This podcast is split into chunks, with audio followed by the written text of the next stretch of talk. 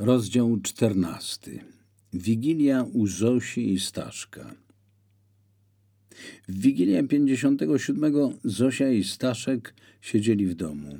Zgodnie z planem nigdzie nie poszli i nikogo nie zaprosili. Tak samo miało być w pierwszy i w drugi dzień świąt. Zamknęli się w sobie, w swoim nieszczęściu i upłynie sporo czasu, zanim się otrząsną z odrętwienia, jakie stało się ich udziałem. Januszek miał już siedem miesięcy i był po prostu fajny. Gdyby nie oceniać wzroku, niczego mu nie brakowało. Rozrabiał, hałasował, przytulał się do mamy i było mu dobrze. Wystarczyło spojrzeć na jego zadowoloną minę, by sobie uświadomić, że wzroku, światła i obrazu wcale mu nie brakuje. Do głowy by mu nie przyszło, że warto to mieć. Za to już teraz było widać, że fascynują go dźwięki. O ile nie odnotowali w jego zachowaniach żalu z powodu braku wzroku, coraz bardziej zauważali, że gdy tylko grało radio i było słychać muzykę, synek jakby ożywał i rósł w oczach.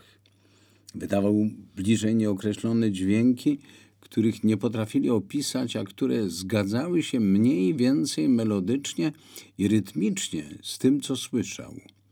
Jeszcze to ich nie uradowało, a był ku temu ważny powód. Ich syn w przyszłości będzie genialnym muzykiem. Spędzili więc święta we własnym gronie. Wynikało to z ich stanu psychicznego, ale nie odczuwali straty. Byli bardzo ze sobą związani i lubili swoje towarzystwo. Niczego im nie było trzeba, prócz nich samych. To też trudno się dziwić, że dziewięć miesięcy później Januszek miał już brata.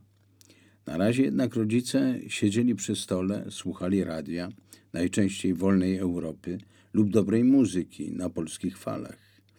Staszek znowu coś czytał, ale nie wtedy, gdy ona chciała z nim rozmawiać, lecz gdy wychodziła do kuchni. I biesiadowali. Skromnie niż inni, ale nie mniej smacznie. Tak minęła ich wigilia, a potem oba świąteczne dni.